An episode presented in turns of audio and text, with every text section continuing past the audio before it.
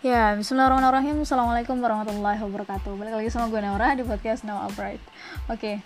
uh, Setelah sekian lama Gue nggak Atau mungkin teman-teman gak denger suara gue Karena satu dan lain hal Yang pasti gue tidak akan menjadikan skripsi sebagai alasan gue Untuk tidak melakukan sesuatu Atau tidak menjalankan amanah gue uh, Di sini ya, kali ini setelah sekian lama gue nggak ke trigger sama sesuatu karena memang isu yang muncul ke permukaan sekarang uh, di sini gue nggak bermaksud reaktif ya. Lagi-lagi gue tekankan gue nggak bermaksud reaktif. Tapi memang karena saking banyaknya isu yang menurut gue tuh nggak jelas maksudnya nggak jelas tuh sesuatu yang sebenarnya sudah jelas ada aturannya namun dalam praktikalnya selalu dalam praktikalnya gitu ya. Uh, dikaburkan gitu. Maksudnya dibuat menjadi seolah-olah itu adalah hal yang tidak jelas gitu ya. Nah karena terlalu banyak yang nggak jelas akhir-akhir ini jadi gue malas untuk membahas itu mau satu persatu maupun secara keseluruhan karena gue bukan bukan podcast uh, apa ya berita gosip atau bukan podcast uh, apa berita-berita update gitu ya. Nah malam ini gue habis mengikuti habis. Gue baru aja mengikuti suatu diskusi yang diadakan oleh salah satu organisasi yang gue ikuti uh, oleh salah satu bagiannya lah ya nggak secara umum keseluruhan gitu enggak. Tapi ada satu bagian kecil dari organisasi gue yang mengadakan suatu diskusi tentang kritik sastra feminis gitu ya. Nah yang gue pernah denger ini adalah suatu buku ya judul buku. Jadi gue menganggap bahwa oh kita berpandangan sama nih karena kita berasal dari organisasi yang sama. Tapi ini case pas gue udah masuk ke dalam ruang diskusi itu gue menyadari bahwa oh ya memang yang namanya pluralitas itu hadir dalam bentuk apa saja gitu. E, terutama dalam pikiran yang mana pikiran itu kan sangat majemuk sangat e, apa relatif dan sangat subjektif. Dan gue merasa ketika gue bergabung dalam suatu wadah ketika wadah itu sudah menetapkan suatu kebijakan atau katakanlah kita anggap sebagai hasil mufakat gitu ya gue menganggap bahwa seluruh orang yang ada di dalamnya itu sudah bersepakat atas hal itu. Minimal bukan bersepakat dalam artian secara ideologis tidak gitu. Pasti ada perbedaan ada intrik dan lain sebagainya tapi dalam penerapan gitu ya ketika kita memahami apa itu musyawarah mufakat gitu maka ketika dari suatu organisasi atau suatu lembaga sudah menetapkan bahwa oh kita tuh kontra loh sama satu hal atau kita uh, setuju loh sama hal ini ada sesuatu yang harus kita dukung dan gak harus kita dukung gitu atau bahkan kita lawan itu kita udah satu suara gitu. Nah tapi yang gue alami yang gue dapati uh, gue semacam menemukan vibes baru dalam uh, komunitas yang bukan komunitas ya organisasi yang sedang gue geluti gitu ya. Bahwa memang gue berhadapan langsung dengan orang-orang yang uh, basicnya bukan common sense gitu ya uh, by data gitu. Oke okay lah mungkin orang-orang yang ada di lingkungan gue kemarin-kemarin itu adalah orang-orang yang penuh common sense karena yang mereka tampilkan hanya common sense gitu. Tapi common sense itu tidak akan muncul jika tidak disertai dengan input-input yang berupa data pastinya gitu ya. Karena uh, gue percaya bahwa setiap orang itu perlu landasan logis kenapa dia itu harus mengeluarkan suatu ekspresi atau suatu uh, ambisi terhadap suatu hal gitu. Jadi pasti ada unsur data di sana yang mungkin nggak semua orang bisa mengup itu dalam bentuk kutipan-kutipan atau menyebutkan nama tokoh bahkan tahun kejadian gitu ya.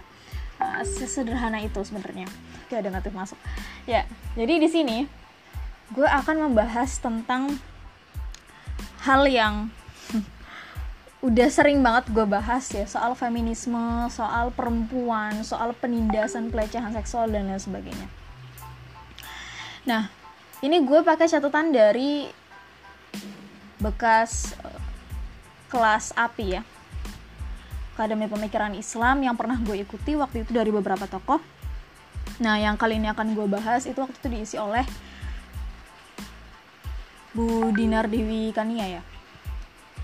Nah jadi kita kan di dalam diskusi itu gitu ya gue melihat dan mendengar berkali-kali ada keluhan tentang bagaimana perempuan itu diposisikan tidak setara di masyarakat dalam konteks praktikal dan menganggap bahwa apa yang dijalankan oleh Islam itu uh, dalam konteks ini Muslim gitu ya itu tidak relevan. Maksudnya tidak relevan tuh terlalu dikotak-kotakan gitu. Oke kita tahu nilai Islam itu rahmatan lil alamin tapi kita selalu memposisikan diri itu sebagai oh ya gue Islam gitu. Gue uh, menganggap Islam sempurna Islam baik dan lain sebagainya gitu ya. Yang perlu gue luruskan di sini adalah gini analoginya seperti ini ya. Gue pernah bahas ini di podcast gue yang entah keberapa gitu. Islam itu bukan tentang kita lebih baik dari A enggak gitu ya. Kita kita mengaku bahwa kita lebih baik dari A enggak.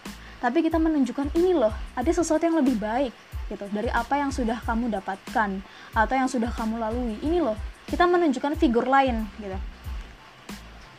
Misal gini kayak gue nih gue istilahnya kan bisa dikatakan sebagai penyintas ya dari adanya fenomena patriarkis misal misal gitu ya gue punya uh, apa bapak gitu ya gue punya bapak yang istilahnya melakukan suatu kesalahan gitu ya di dalam hidupnya gitu ya. Ya kita tahu semua orang pernah melakukan kesalahan, tapi kan ada yang fatal, ada yang tidak gitu ya.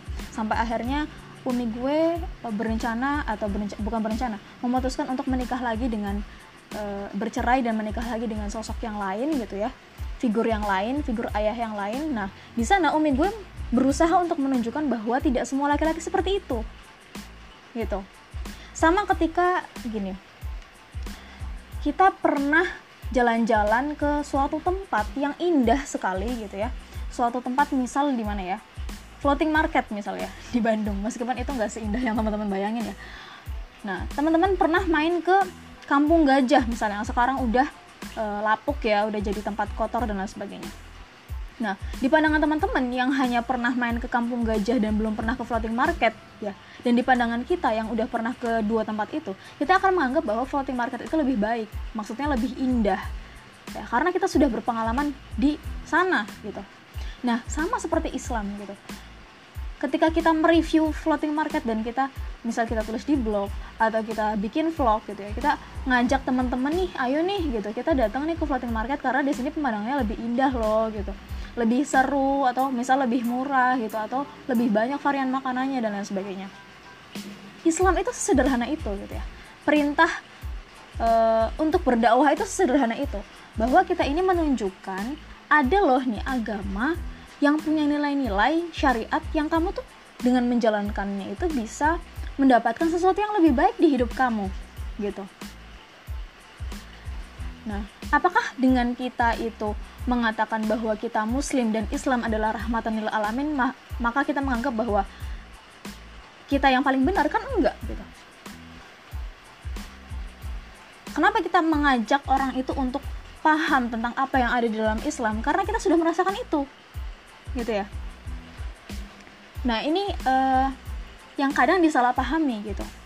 Bahwa ketika kita menyebut Islam, menyebut muslim, menyebut syariat itu dianggap sebagai sesuatu yang tidak relevan untuk kehidupan kontemporer, untuk kehidupan masa kini gitu.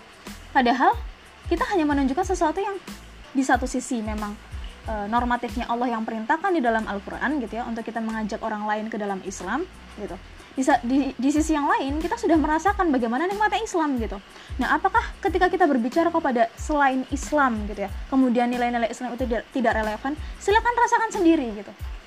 Tujuan kita hanya mengajak tujuan kita hanya menunjukkan bagaimana oh ada loh jurnalisme Islam ada prinsip tabayun ada hal-hal yang patut diumbar dan ada yang tidak gitu. Ada yang patut dijadikan headline seperti apa nilai-nilai persatuan dan lain sebagainya gitu gitu ya. Itu menjadi menjaga etika moral adab dan lain sebagainya. Nah itu apa? Kalau dalam konteks Indonesia menunjang ketuhanan yang maha esa. Gitu kan? Nah makanya gue heran ketika ada orang yang menganggap bahwa orang-orang yang berteriak soal uh, apa kontra feminisme kemudian orang-orang yang berteriak soal uh, apa perempuan ini tidak setara dan lain sebagainya eh perempuan ini sudah setara dalam Islam menganggap bahwa tidak menyadari adanya realitas di masyarakat bahwa ada loh orang-orang yang mendapatkan pelecehan seksual dan lain sebagainya gitu ya. Kita perlu samakan konsep dulu nih gitu.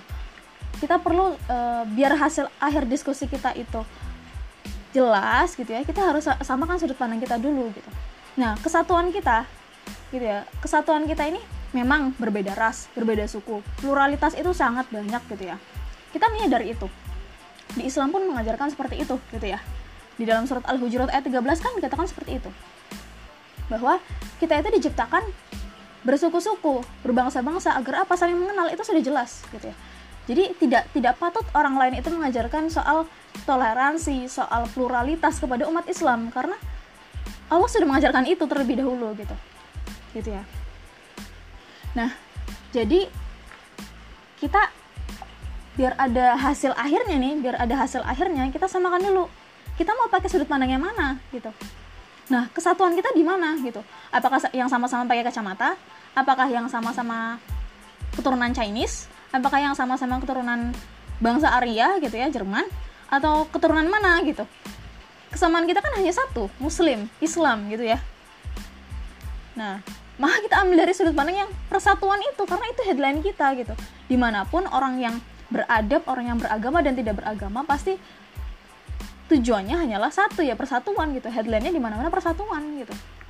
Bukan rasa sakit hati dan lain sebagainya gitu. Gitu ya. Nah bagaimana sih uh, Islam itu memandang ini? Kan pertanyaannya jadi seperti itu gitu ya. Bukan bagaimana per, uh, perempuan itu memiliki beban ganda gitu. Atau bukan bagaimana ada pemisahan antara peran domestik dengan peran sosial gitu ya. Tapi kita memandang eh kita melihat dari bagaimana Allah itu memandang segala sesuatu yang kita hadapi itu gitu.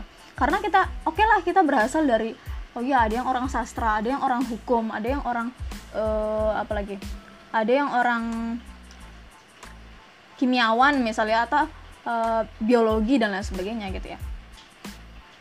Nah semua itu bisa dirangkum dalam apa? Satu worldview worldview Islam gitu. Gitu ya. Nah tentang perempuan sendiri ya. Perempuan dalam uh, Islamic worldview itu sendiri seperti apa? Kan ini tuh dasarnya feminis ini kan asalnya ya adalah rasa sakit hati gitu ya. Di abad pertengahan dan sebagainya itu sudah pernah dibahas di mana-mana. Silakan teman-teman cari sendiri kita perlu sadari ya dalam memahami suatu hal itu kenapa sih ya kenapa sih Allah tuh bilang bukan Allah ya ada suatu pepatah yang mengatakan bahwa ketika eh lebih berbahaya ya ketika kita itu membaca 100 buku tanpa guru gitu daripada membaca satu buku dengan guru gitu. Kenapa gitu ya? Kenapa Imam Syafi'i itu mengatakan syarat untuk menjadi orang yang berilmu adalah dengan memiliki guru, dengan bersungguh-sungguh ya. Tidak tidak ada kata membaca buku di sana gitu. Nah, inilah mengapa gitu ya, mengapa Wijitukul juga mengatakan bahwa percuma kamu baca buku tapi kamu diam melulu gitu tapi percuma kamu baca buku kemudian berbicara tapi isi omonganmu hanya kutipan-kutipan gitu kutipan dari orang ini kutipan dari orang ini gitu akhirnya apa yang keluar ya ketika ketika yang ketika kita hanya membaca kemudian berdiskusi dan memperdebatkan sesuatu tanpa ada uh, guru di sana gitu. Tanpa ada sanat yang jelas di sana. Kenapa hadis itu diturunkan? Ada yang sahih ada yang uh, tidak sahih gitu ya. Yaitu karena pentingnya sanat itu dari mana gitu. Pengetahuan yang kamu dapat itu dari mana? Konstruksi ilmu yang kamu dapat e, pemikiran yang kamu buat di dalam otakmu itu dari mana gitu ada tuntutannya di sana gitu. Nah itu kenapa pentingnya ya? Percuma gitu ya. Banyak bukumu gitu ya. Tapi kamu ditanya gurunya siapa dari internet gitu. Gurunya siapa dari YouTube gitu. Bias nanti gitu ya. Nah ini gue balik lagi nih ya ke konsep perempuan uh, dalam Islamic worldview gitu. Nah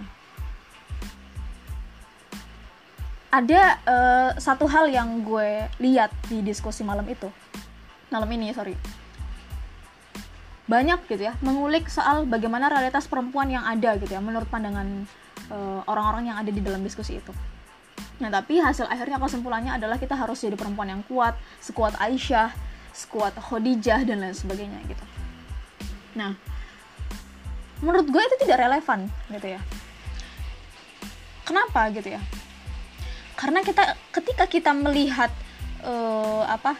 Melihat dan bercita-cita untuk menjadi suatu suatu hal atau seseorang yang begitu hebatnya maka kita harus bermental seperti orang itu.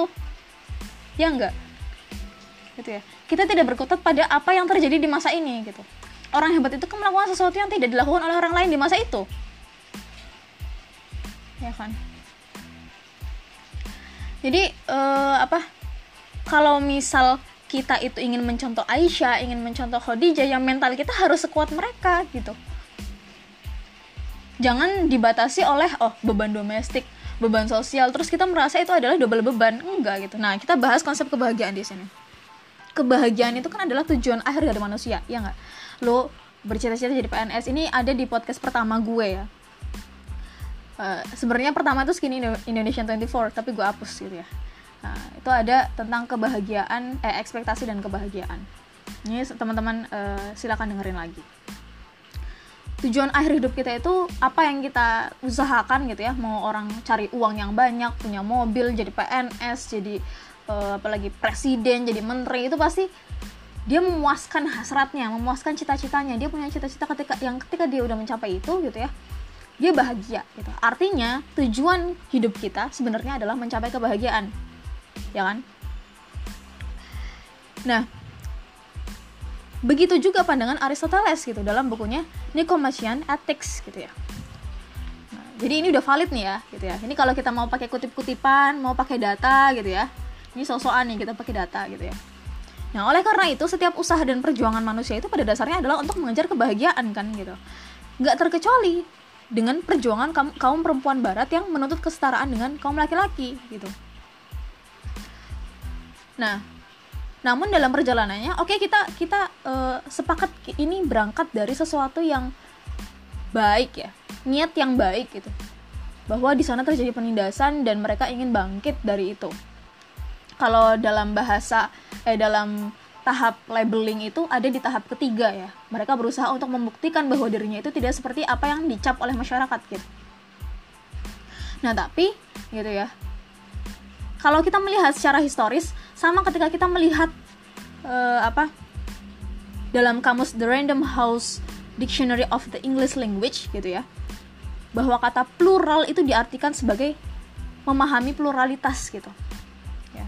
Jadi di dalam kamus itu yang menganggap pluralisme, pluralitas dan plural itu adalah sama, memahami bahwa banyak e, apa perbedaan, banyak kemajemukan gitu. Tapi kan kenapa MUI itu sampai mengeluarkan aturan gitu ya bahwa pluralisme itu dilarang di Indonesia? Kenapa? Karena kita melihat secara historis gitu. Orang menganggap mengkodifikasi dirinya, oh saya feminis, saya pluralis gitu. Dengan sikapnya yang seperti itu, maka dikodifikasi gitu kan oh, pluralis itu seperti ini orang yang mengaku berpaham pluralisme itu menyamakan seluruh agama dengan meyakini agama eh nilai-nilai yang dianut oleh agama lain gitu gitu ya nah fem, feminin gitu ya feminin atau feminitas itu bagus gitu ya. Bagus dimiliki oleh perempuan gitu. Nah tapi kenapa dilarang gitu ya oleh kebanyakan ulama kontemporer? Ya karena dalam dalam secara apa sejarah historisnya gitu ya mereka ini bertindak, bertindak semakin radikal gitu. Radikal ini bagaimana ya? Mengakar mengakarnya dalam artian melewati batas. Batas apa? Ethics. Gitu ya. Nah bagi mereka kesetaraan itu hanya akan memberikan kebahagiaan semu gitu ya. Kebebasan atau kemerdekaan lah yang mewujudkan kebahagiaan hakiki. Jadi bukan setara doang gitu. Tapi kebebasan kemerdekaan gitu ya. Makanya kalau kita lihat sekarang itu kan feminis liberalis, feminis marxis, terus feminis ekofeminisme dan sebagainya itu cabangnya general kan, plural. Kita kan di dalam diskusi itu selalu disinggung bahwa kita jangan memandang feminis itu dari sudut pandang satu sudut pandang, sudut pandang saja. J jangan dari kacamata kita saja gitu. Kita paham, kita memvalidasi bahwa banyak sekali uh, yang dikritik oleh feminis gitu. Ya, dari isu-isu lingkungan dikaitkan dengan uh, apa akademisi bahwa huruf kapital itu atau penggunaan huruf kapital yang besar gitu ya di awal itu melambangkan patriarki gitu ya sampai woman itu diganti eh kata amin itu diganti jadi awamen gitu ya. Itu kan hal-hal yang tidak dinalar sebetulnya gitu.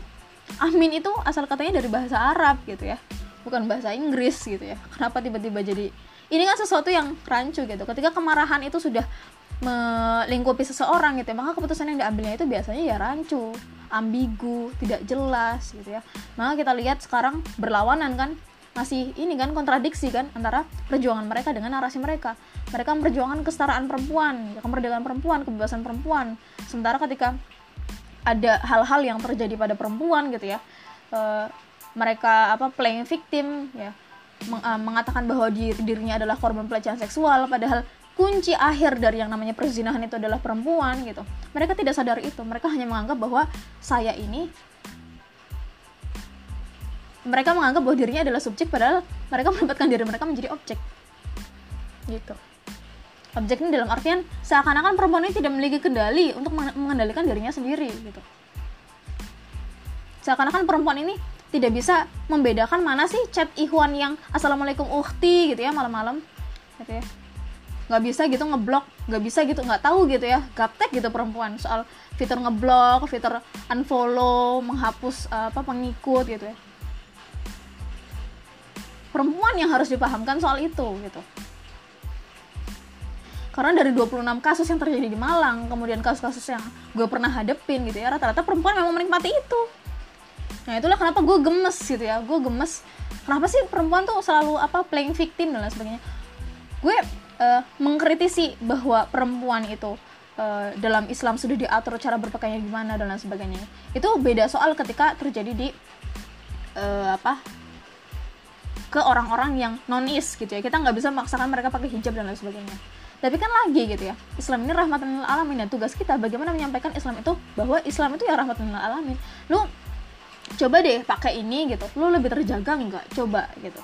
Meskipun ada banyak kasus dan lain sebagainya itu gue rasa adalah sesuatu yang tidak bisa dilogikakan proses dakwah itu adalah sesuatu yang tidak bisa dilogikakan gitu ya lu pasang target kuantitatif gitu ya Nah, tapi hasil yang di akhir dari uh, hasil dari pembinaan, hasil gue orang kaderisasi ya, gitu.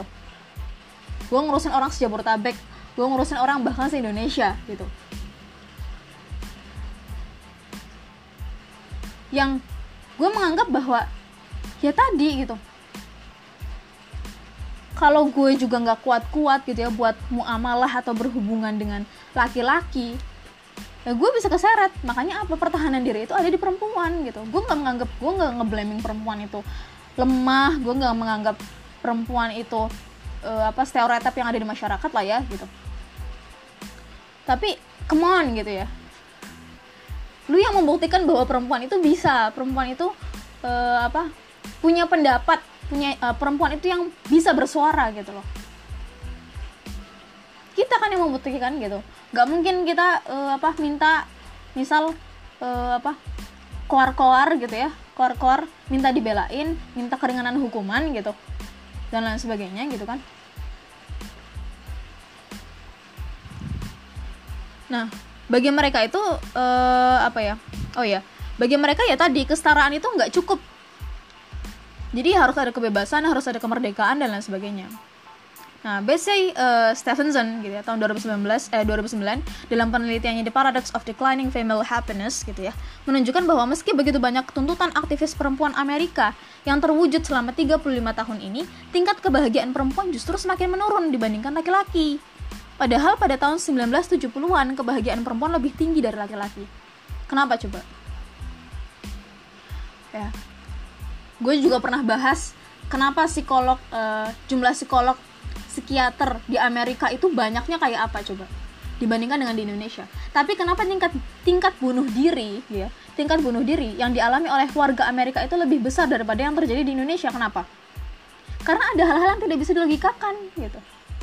Kita punya agama, mereka tidak. Kebanyakan mereka tidak, kebanyakan kita punya. Gitu ya. Kecenderungan manusia adalah bergantung kepada sesuatu yang metafisik. Gitu loh. Jadi uh, survei ini sudah membuktikan gitu ya. Ini penelitian yang uh, Betsy Stevenson ini bukan orang yang sembarangan gitu. Dan ini orang barat loh yang meneliti ya. Kan kebanyakan kita kan nganggapnya tuh oh ya barat keren ya barat sebagai rujukan ya. Kita uh, perlu data-data dan jurnal-jurnal yang berbahasa Inggris gitu kan ya gak usah yang berbahasa Arab. Yang berbahasa Arab tuh ke Arab-Arapan uh, apalagi kadrun gitu ya. Gurun gitu ya orang gurun. Nah ini ini datanya. Dari orang dari orang sana langsung gitu ya. Dari orang Inggrisnya langsung. Orang Amerikanya langsung. Nah lalu benarkah perempuan itu bebas gitu ya? Eh benarkah perempuan bebas itu adalah perempuan yang paling bahagia gitu ya? Nah ini pertanyaan klasik gitu ya yang memang selalu menarik untuk dikaji gitu bahwa kebebasan dan kebahagiaan merupakan masalah filosofis yang menjadi perdebatan sejak zaman Yunani sampai sekarang nah pada dasarnya gitu ya pergulatan pemikiran perempuan barat tentang kebebasan itu didasari oleh rasa marah gitu kan ya Nah, selama berabad-abad lamanya, perempuan di barat menjadi kaum tertindas yang termarginalisasi gitu. Baru dapat hak politik 1920 dan lain sebagainya. Yang bisa kita lihat ya salah satunya adalah Betty Friedan gitu ya. Seorang tokoh feminis itu mempopulerkan istilah the problem that has no name gitu katanya. Untuk menggambarkan ketidakbahagiaan perempuan-perempuan Amerika pada era 50-an dan 60. Padahal mereka memiliki kenyamanan materi, menikah dan memiliki anak gitu. Friedan tuh mengklaim bahwa kehidupan di rumah aja tuh nggak bisa memuaskan kaum perempuan gitu, akan kebutuhan eksistensi. Ya. Banyak wanita pada saat itu frustasi dengan kehidupan mereka yang berkisar antara rumah, suami dan anak gitu ya. Kalau kita kasur, sumur, dapur gitu ya. Jadi uh, apa? Mereka ini menganggap bahwa peran feminin ini adalah suatu masalah gitu feminine role gitu ya mereka bilangnya nah namun bagi Simone de Beauvoir hak perempuan memilih dalam pemilu hak bekerja maupun hak mendapatkan emansipasi secara utuh bukanlah kebebasan sejati bagi kaum perempuan gitu. Menurut uh, dia nih menurut Simone ini dunia ini adalah dunia lelaki gitu ya. Baginya struktur sosial tidak pernah benar-benar dimodifikasi atau diubah dengan adanya pengakuan terhadap hak-hak perempuan tersebut. Jadi ini adalah suatu kalau menurut Simon ya ini adalah suatu fenomena yang kultural sudah terjadi sejak zaman dulu kala gitu. Sudah mengakar istilahnya gitu ya. Nah perempuan ini hanyalah sebatas apa yang ditetapkan pria katanya. Oleh karena itu perempuan dipanggil the sex gitu ya. Yang berarti dia hadir secara esensial kepada pria sebagai wujud seksual atau sexual being. Pria adalah subjek dan absolut gitu ya. Sedangkan perempuan adalah the other gitu ya. Nah, ini yang menjadi landasan filosofis tuntutan dari kebebasan seksual yang digaungkan feminis barat gitu. Nah, pandangan Free dan the, the Behavior gitu ya. Free dan the Behavior dan para aktivis feminis lainnya sebenarnya memperlihatkan kebingungan perempuan barat atas konsep kebebasan dan kebahagiaan ini kan gitu. Mereka bingung nih gitu. Gue nih udah punya ini, udah punya materi, udah punya anak, udah punya keluarga, tapi kok gue udah punya hak dalam pemilu, tapi kok gue nggak merasa cukup juga gitu katanya kan intinya gitu nah padahal gitu ya ketidakbahagiaan perempuan bukan berasal dari feminine rule gitu. bukan dari peran domestik sebagai istri dan ibu gitu. Sebagaimana propaganda feminis liberal gitu. Bukan juga karena adanya kebebasan atau kemerdekaan seksual seperti anggapan feminis radikal. Ketidakbahagiaan tersebut disebabkan banyaknya perempuan yang tidak lagi hidup dalam kebajikan. Nah, ini menurut Imam Al Ghazali gitu ya. Kebajikan terkait dengan ilmu dan amal soleh. Ilmu merupakan jalan bagi manusia mencapai kebahagiaan di dunia dan sekaligus di akhirat. Gitu. Nah, sayangnya nih, sayangnya di muslim zaman sekarang, khususnya di Indonesia mungkin ya, kita dal- ngomong dalam konteks keindonesiaan, banyak yang terjebak dalam krisis yang sama dengan perempuan barat gitu. Menyangka bahwa kebebasan atau kemerdekaan lah yang dapat membahagiakan perempuan gitu. Padahal problem utama perempuan muslim saat ini adalah krisis ilmu. Ya Syekh Hamzah Yusuf ketika berbicara pada konferensi Reviving Islamic Spirit gitu ya di Malaysia belum lama ini berulang-ulang mengafirmasi gitu pendapatnya uh, Naqib Al-Atas gitu ya bahwa krisis ilmu di dunia muslim yang harus pertama kali diselesaikan ya, agar peradaban Islam kembali bersinar gitu. Krisis ilmu terkait erat dengan krisis adab dan krisis kepemimpinan ya. Adab dan kepemimpinan itu kan hasil dari pendidikan gitu. Apabila perempuan muslim tidak merespon terhadap akar permasalahan tersebut dan hanya bersifat reaktif terhadap isu-isu yang kurang fundamental, maka krisis di dunia Islam tidak akan pernah berakhir. Lu bayangin. Sekarang gini ya, ketika masalah itu muncul dari suatu hal, maka kita harus mencari akarnya gitu. Ketika masalah itu muncul dari perempuan, maka kita harus mencari akarnya siapa? Perempuan gitu. Jangan sampai kita melihat ketika perempuan ini menyuarakan suatu hal gitu ya. Oh laki-laki ini patriarkis dan lain sebagainya. Ada sistem seperti ini ada sistem seperti ini yang harus dilawan yang harus diubah gitu. Kita jangan sampai melihat ke apa yang dituding gitu. Tapi melihat hulunya dari mana? Dari perempuan. Masalahnya dari mana? Dari perempuan gitu. Gue sebagai perempuan berbicara, berbicara seperti ini karena gue udah lihat lapangan dan gue udah lihat teori dan uh, apa yang yang terjadi hari ini gitu. Dan gue udah muak dengan kata-kata uh, bahwa uh, perempuan itu double double beban kemudian tidak bahagia dibatasi pernikahan muda dan lain sebagainya. Kita memahami realitas itu kita memahami gitu. Nanti gue sampaikan di akhir kenapa gitu ya. Kenapa uh, kita sebagai umat muslim dan khususnya perempuan muslim gitu ya tidak kelihatan dalam artian ya dalam tanda petik tidak kelihatan bergerak untuk menanggulangi itu. Tidak kelihatan ya dalam tanda petik gitu ya. Artinya masih ada kemungkinan lain Nah, kaum perempuan muslim, muslimah yang mengalami krisis ilmu akhirnya berpaling dari Islam dan mengadopsi secara pandang feminisme dalam menilai problematika perempuan, ya enggak? Padahal hanya peradaban Islam yang sejak dari kemunculannya telah menghasilkan para intelektual dari kaum perempuan. Para intelektual muslimah memiliki kemampuan penalaran yang tinggi namun tetap menjaga fitrahnya sebagai perempuan. Mereka tidak pernah merasa inferior dilahirkan sebagai perempuan, tidak iri dengan apa yang dimiliki oleh kaum lelaki, tidak pernah menganggap rendah pekerjaan sebagai ibu rumah tangga sebagaimana yang dilakukan para aktivis feminis saat ini. Gitu ya. Akramna di dalam bukunya Al Muhaddidat gitu ya. The Woman's Scholars in Islam gitu ya mengatakan bahwa I have worked through much material over decade to compile biographical accounts of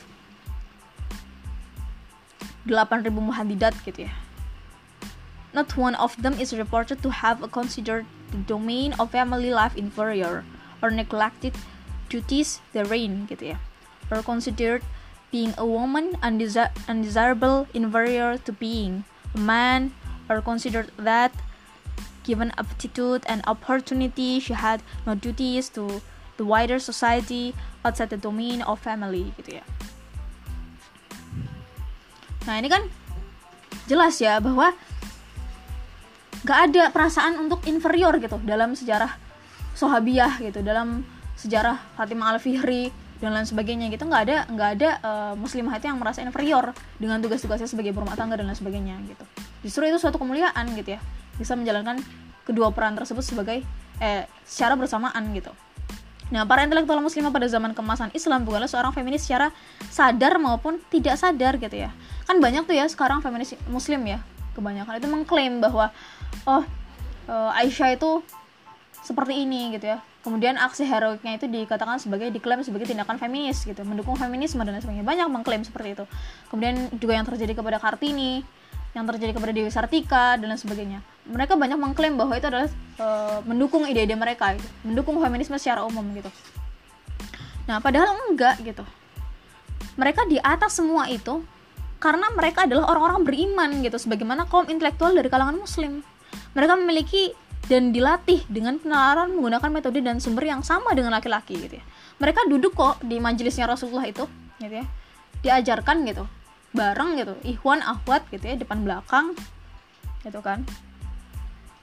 Nah mereka memiliki reputasi sebagai perempuan yang bertakwa dan memiliki intelek intelektual yang kuat gitu. Nah, hal tersebut dapat terjadi karena kedudukan ilmu dalam peradaban Islam sangatlah tinggi. Bahkan periode munculnya struktur ilmu pada pandangan alam Islamic worldview gitu ya, pandangan alam Islam gitu ya.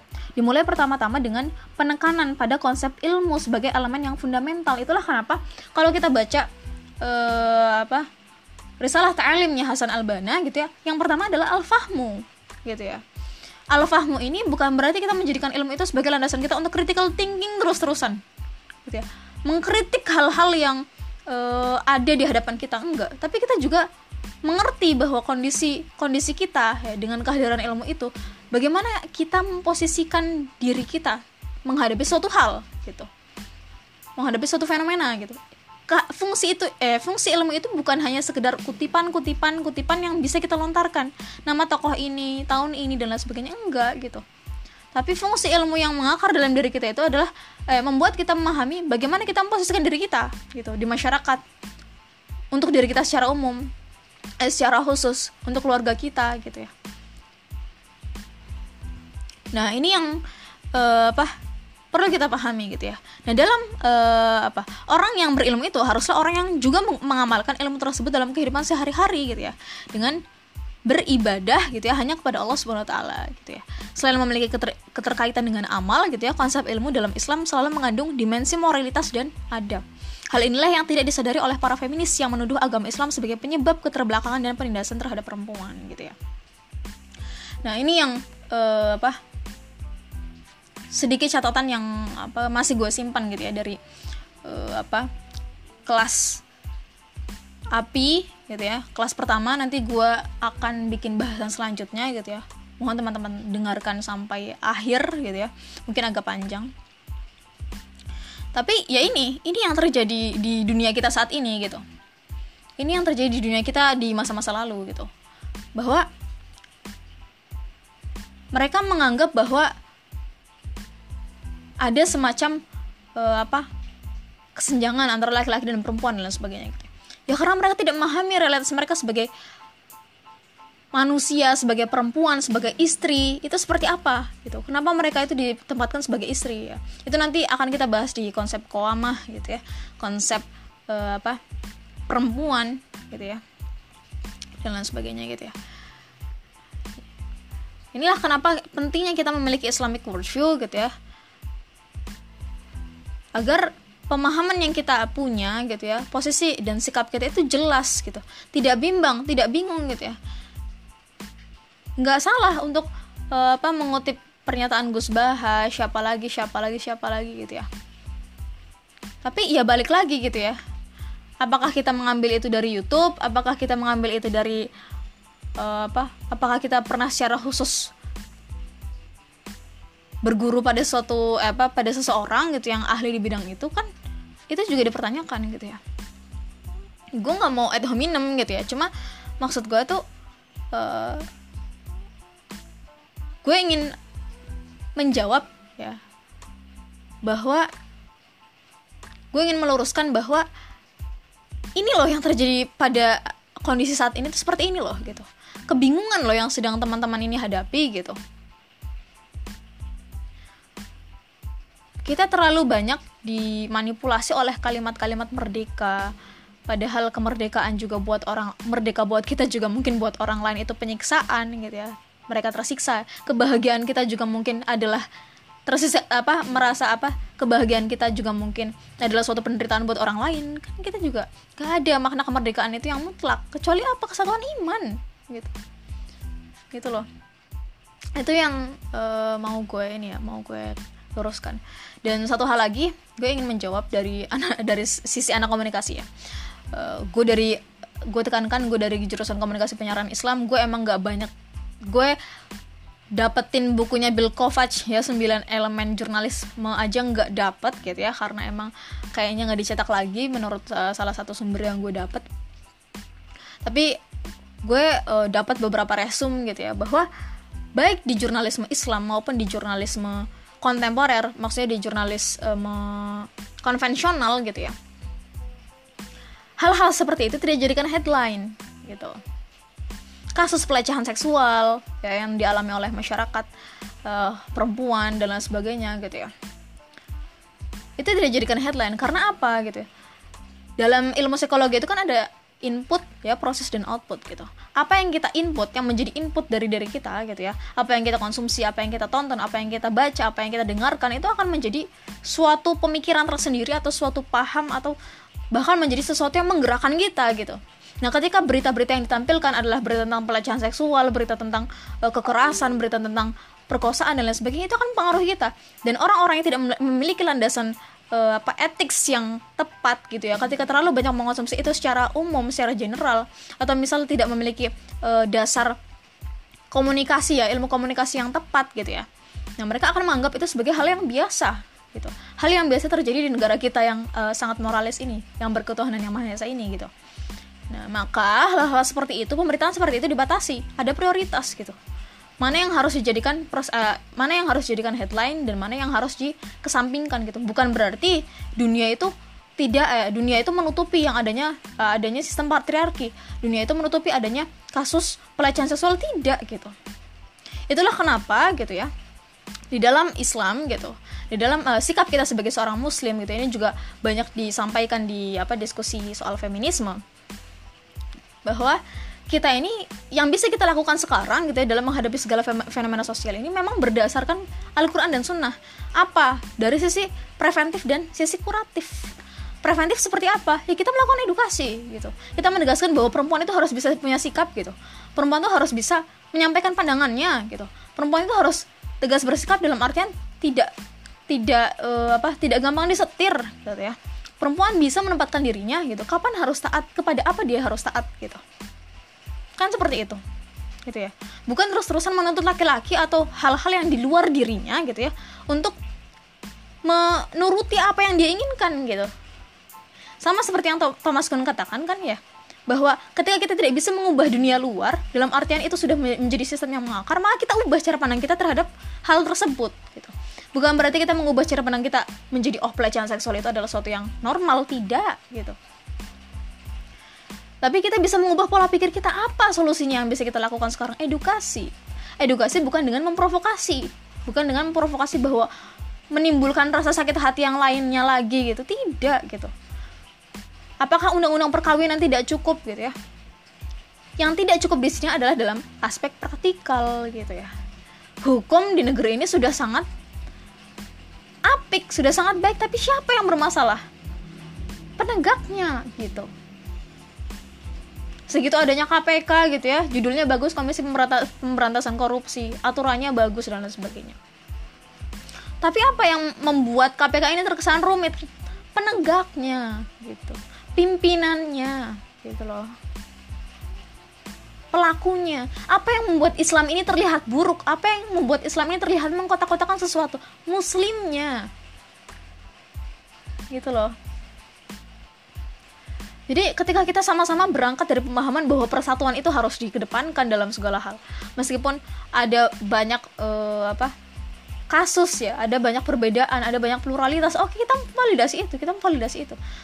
Kita tapi kita sama-sama meyakini kan bahwasanya kita berangkat uh, dari dari bineka, bineka tunggal ika gitu kan ya. Kita sama-sama memahami itu gitu. Maka gitu ya, usaha yang kita lakukan baik dari media dari, dari orang sastra dan lain sebagainya itu adalah usaha untuk menuju persatuan gitu nah tadi preventif ya preventif gitu.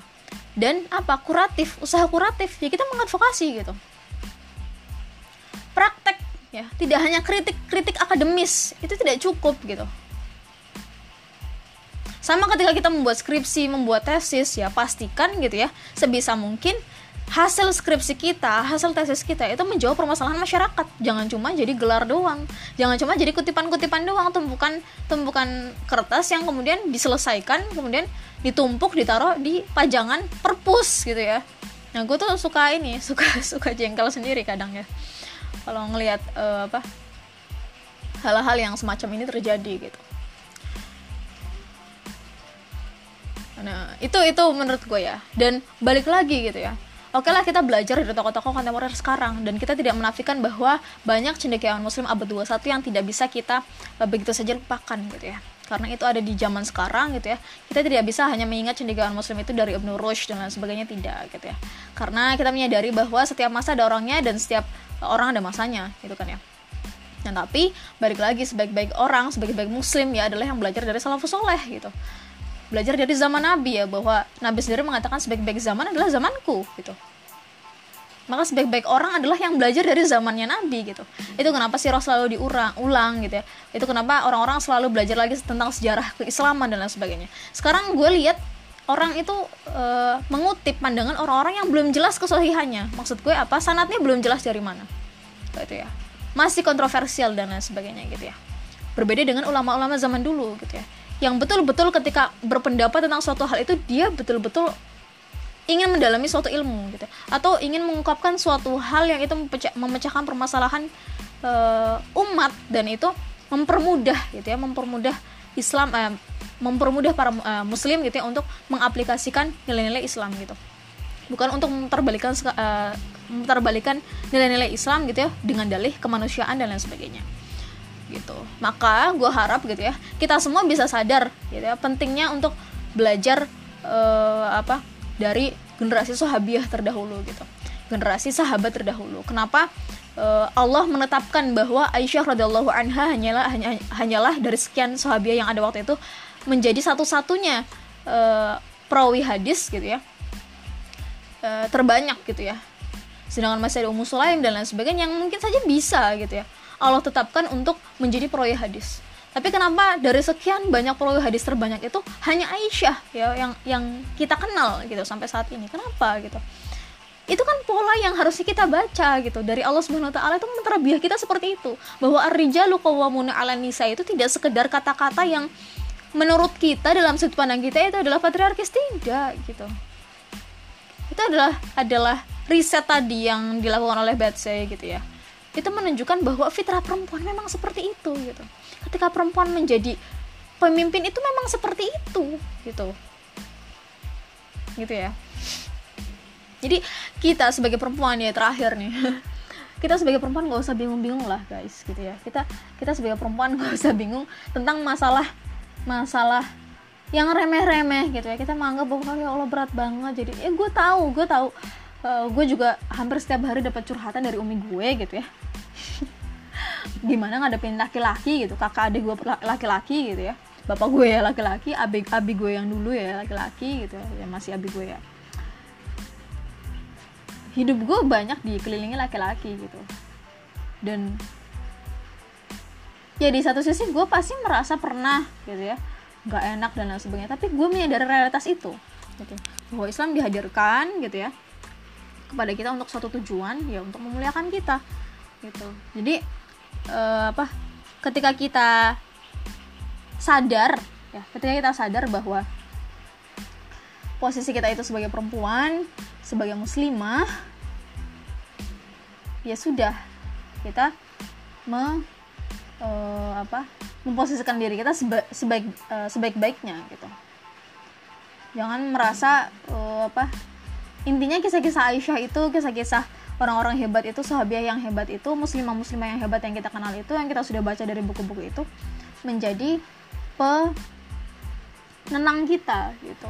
Bahwa apa yang kita alami itu tidak se tidak seberapa loh gitu. Pikiran kita ketika mendidik anak itu bukan suatu beban loh gitu pikiran kita ketika mendidik anak itu ini adalah calon ulama besar gitu. Ini adalah calon e, mufasir gitu ya. Ini adalah calon cendekiawan gitu. Jadi itu adalah suatu kebanggaan. Kita punya privilege yang Allah berikan secara khusus untuk mencetak langsung nih si, uh, si satu anak ini ya tarbiyatul aula wal ula gitu ya.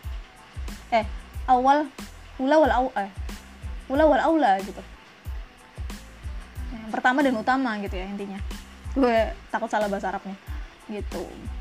Ini kurang lebihnya itu aja gitu ya. Kita harus pro to be muslimah balik lagi gue tekankan uh, tentang konsep kebahagiaan itu gitu ya. Tujuan kita satu teman-teman cuma ridha Allah gitu ya. Kita sebagai muslim ya mungkin ada teman-teman gue yang dengernya non muslim uh, tujuan tujuan kita sebagai umat muslim itu hanyalah satu yaitu ridha Allah gitu. Ya, kurang lebihnya itu aja mohon maaf kalau uh, apa ada salah-salah kata gitu ya. Kritikan dan saran silahkan disampaikan ke nomor WA gue bagi yang punya. Instagram gue @nuranazif @catatanura.